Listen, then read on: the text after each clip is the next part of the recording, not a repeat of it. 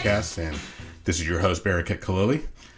Uh, we're now going into the our what is it our third episode now in, into the series, and I wanted to just pause and briefly uh, say that uh, thanks to all of you who are checking out the podcast, and uh, I wanted to encourage you if you think that uh, this would be something that uh, other people you know would enjoy take a moment to leave a rating and a review and tell the world how much you enjoy it, especially uh, those of you guys who are coming to us from Apple Podcasts. Give those algorithms a reason to spread this uh, around. So, uh, again, uh, thanks for again for uh, hanging with me uh, this far, and let's jump into it. So, we're going to start off looking at the state of Connecticut.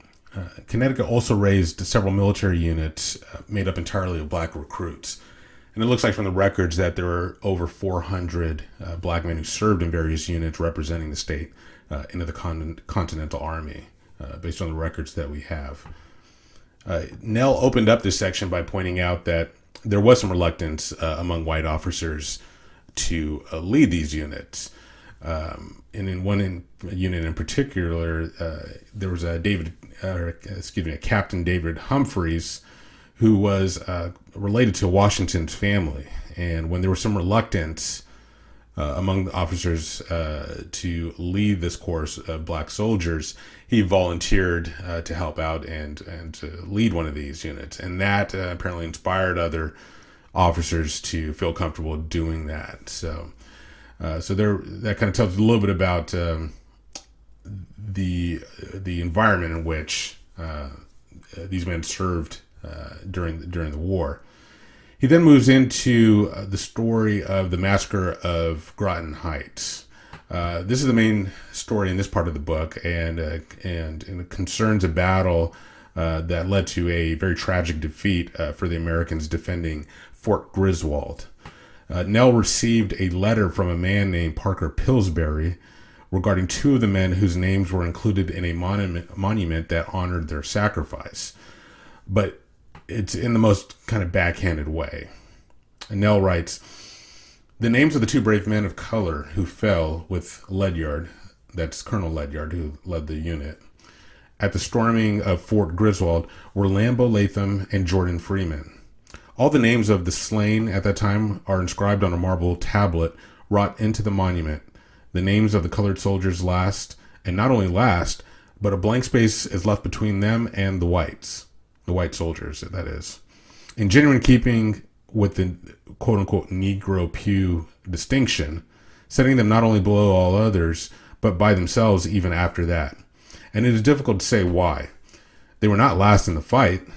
When Major Montgomery, one of the leaders in the expedition against the Americans, was lifted upon the walls of the fort by his soldiers, flourishing his sword and calling on them to follow him, Jordan Freeman received him on the point of a pike and pinned him dead to the earth. And the name of Jordan Freeman stands way down, last on the list of heroes, perhaps the greatest hero of them all. Unquote. Uh, at an event in 1853, when uh, the town commemorated the 72nd anniversary of the battle, uh, there was a guest speaker named Robert Winthrop, whose family was prominent in the area. And the lack of a mention in his speech about these two black soldiers prompted a man named William Anderson to share a story that he had heard from two veterans who were there that day when the, the fort was lost. He writes, quote, September 6, 1781, New London was taken by the British under the command of that traitor Arnold, Benedict Arnold, that is. The small band composing the garrison retreated to the fort opposite, in the town of Groton, and there resolved either to gain a victory or die for their country. The latter pledge was faithfully redeemed, and by none more gallantly than the two colored men. And if the survivors of that day's carnage tell truly, they fought like tigers, and were butchered after the gates were burst open. One of these men was a brother of my grandmother by the name of Lambert, but called Lambo, since chiseled on the marble monument by the American classic appellation of Sambo. The name of the other was Jordan Freeman. The assault on the part of the British was a deadly one and man- manfully resisted by the Americans, even to the clubbing of their muskets after their ammunition was expended. But finally, the little garrison was overcome, and on the entrance of the enemy, the British officer inquired, Who commands this fort? The gallant Ledyard replied, I once did, you do now. At the same time, handing his sword, which was immediately run through his body to the hilt by the officer. This was the commencement of an unparalleled slaughter. Lambert, being near Colonel Ledyard when he was slain, retaliated upon the officer by thrusting his bayonet through his body. Lambert, in return, received from the enemy 33 bayonet wounds and thus fell, nobly avenging the death of his commander. So the redcoats uh, that began uh, then began to kill over hundred Americans uh, in this fort here, and it was known as one of the worst massacres of the Revolution. Uh, it was even said that the Marquis de Lafayette shouted, "Remember Fort Griswold!" as he urged his men to storm the British encampment at Yorktown uh, just a few weeks later, about six weeks later, actually. Next, we're going to jump over to the state of New York, but before we do that, let's pause for an obscene profit timeout. Okay, so just a brief word about our sponsor, Anchor.fm. Uh, this is an easy endorsement for me to do uh, because I can, I've already seen the value in it. It's the reason why you're even listening to this podcast. Uh, and particularly for those of you who have ever thought about uh, doing a podcast, uh, you should really uh, check these guys out. If you haven't heard about Anchor, it's the easiest way to make a podcast, and there's several benefits uh, to it. One, it's free, so hello. Uh, two, there's creation tools that they supply you with that rec- record and edit your podcast right from your phone or computer. So once you're on the platform on the site, you can you can do it there. You don't have to have you know expensive software and learn how to uh, do complicated editing. Uh, Anchor will also distribute your podcast for you, so it can be heard on Spotify, Apple Podcasts, etc., etc. Uh, you can also make money from the podcast uh, without uh, minimum listenership, so that's another plus. Uh, also, it's everything you need to make a podcast in one place. It's all in one place. You don't have to download multiple programs. It's all just in one website. Log in, boom, everything is there, ready to go. It's just totally easy. Really check them out. I'm glad I came across this I'm glad I got a recommendation from a friend of mine who does her own podcast because uh, it's just so beneficial. So, again, download the free Anchor app or go to anchor.fm to get started.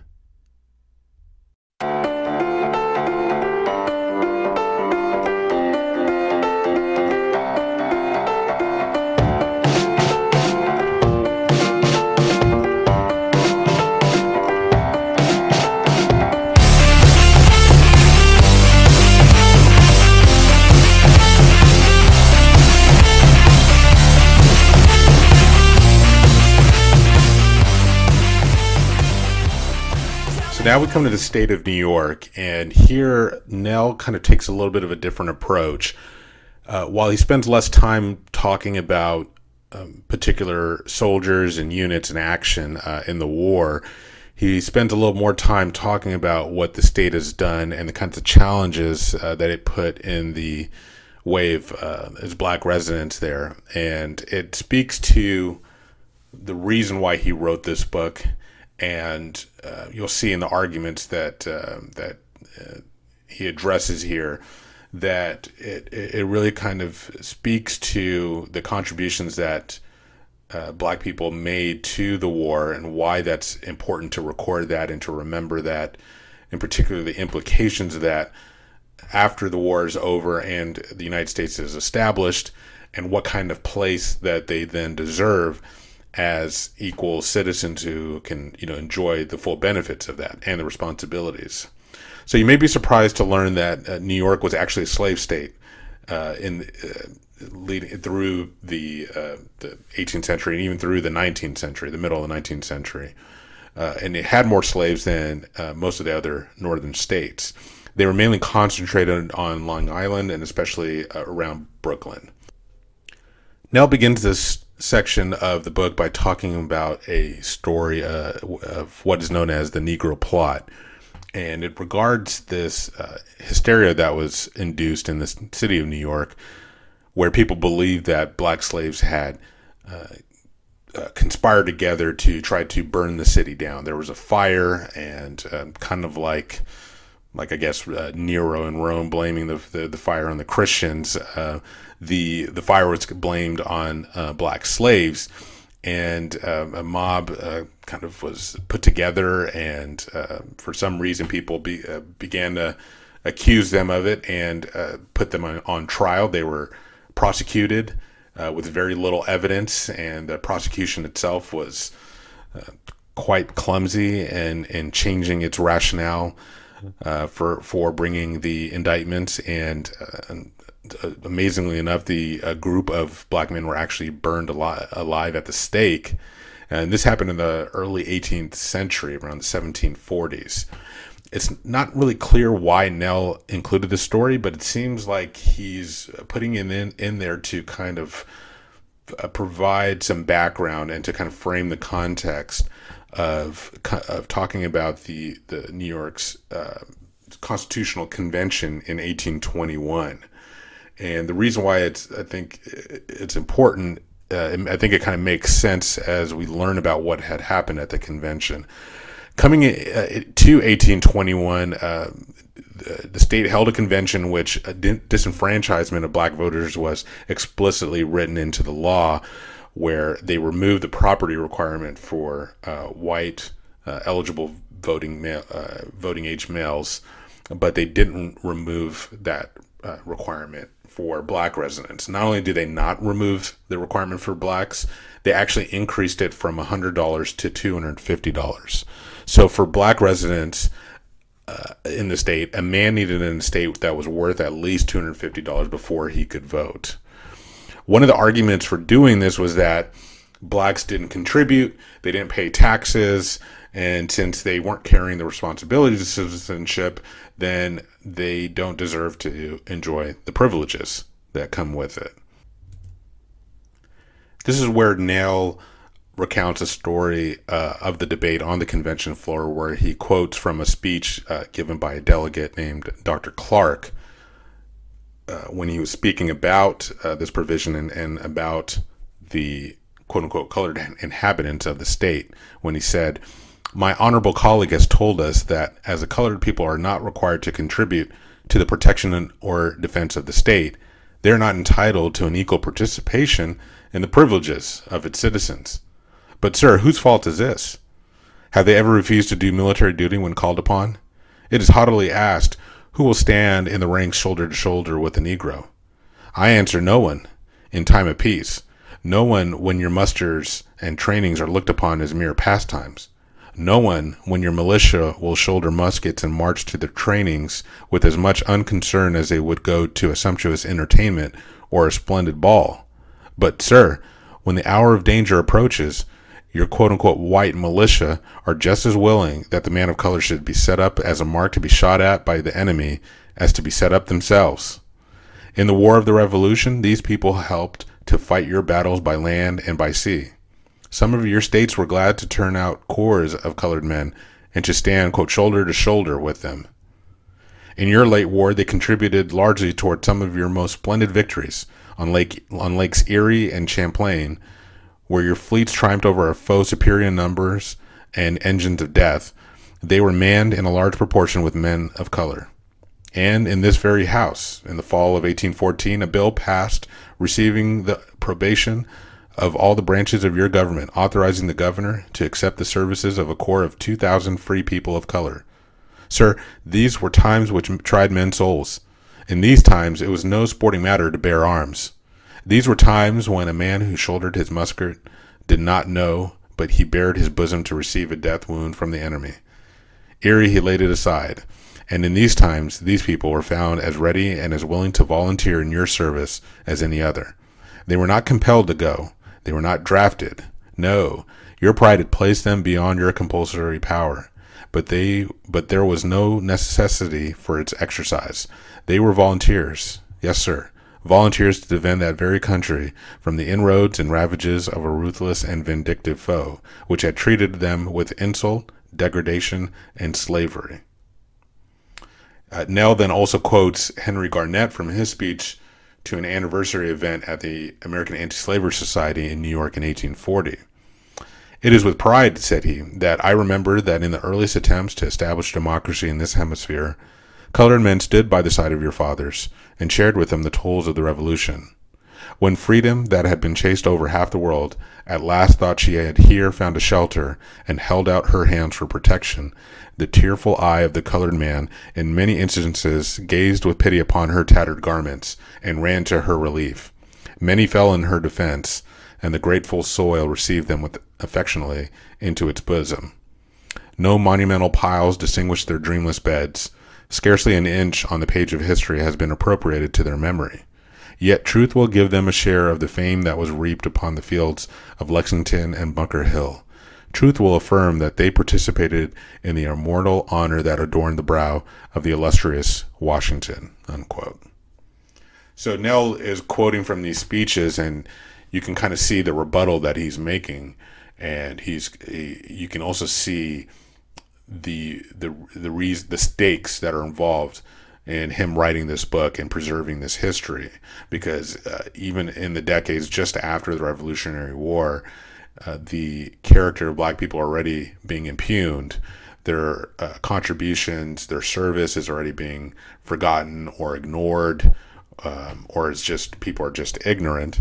And without that knowledge, it just makes it easier uh, for people to uh, make the arguments that disenfranchise uh, black citizens and, and slaves as well.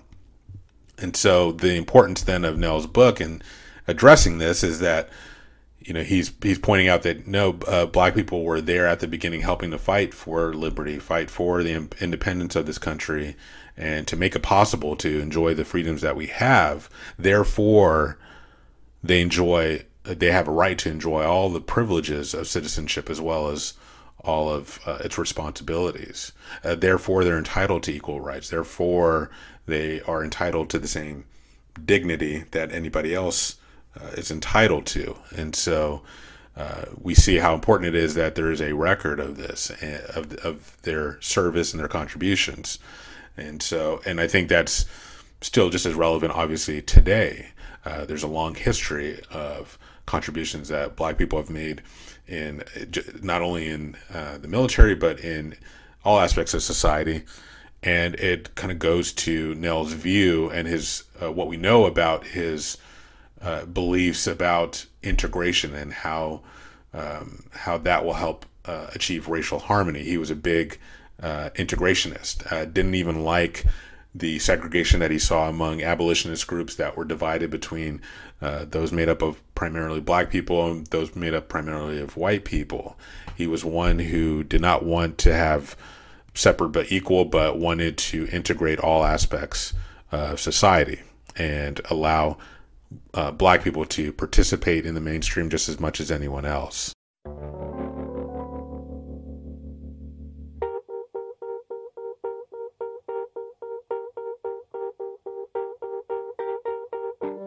Birds flying high, you know how I feel. Sun in the sky, you know how I feel. Reeds drifting on by, you know how I feel. It's a new dawn, it's a new day, it's a new life for me. And I'm feeling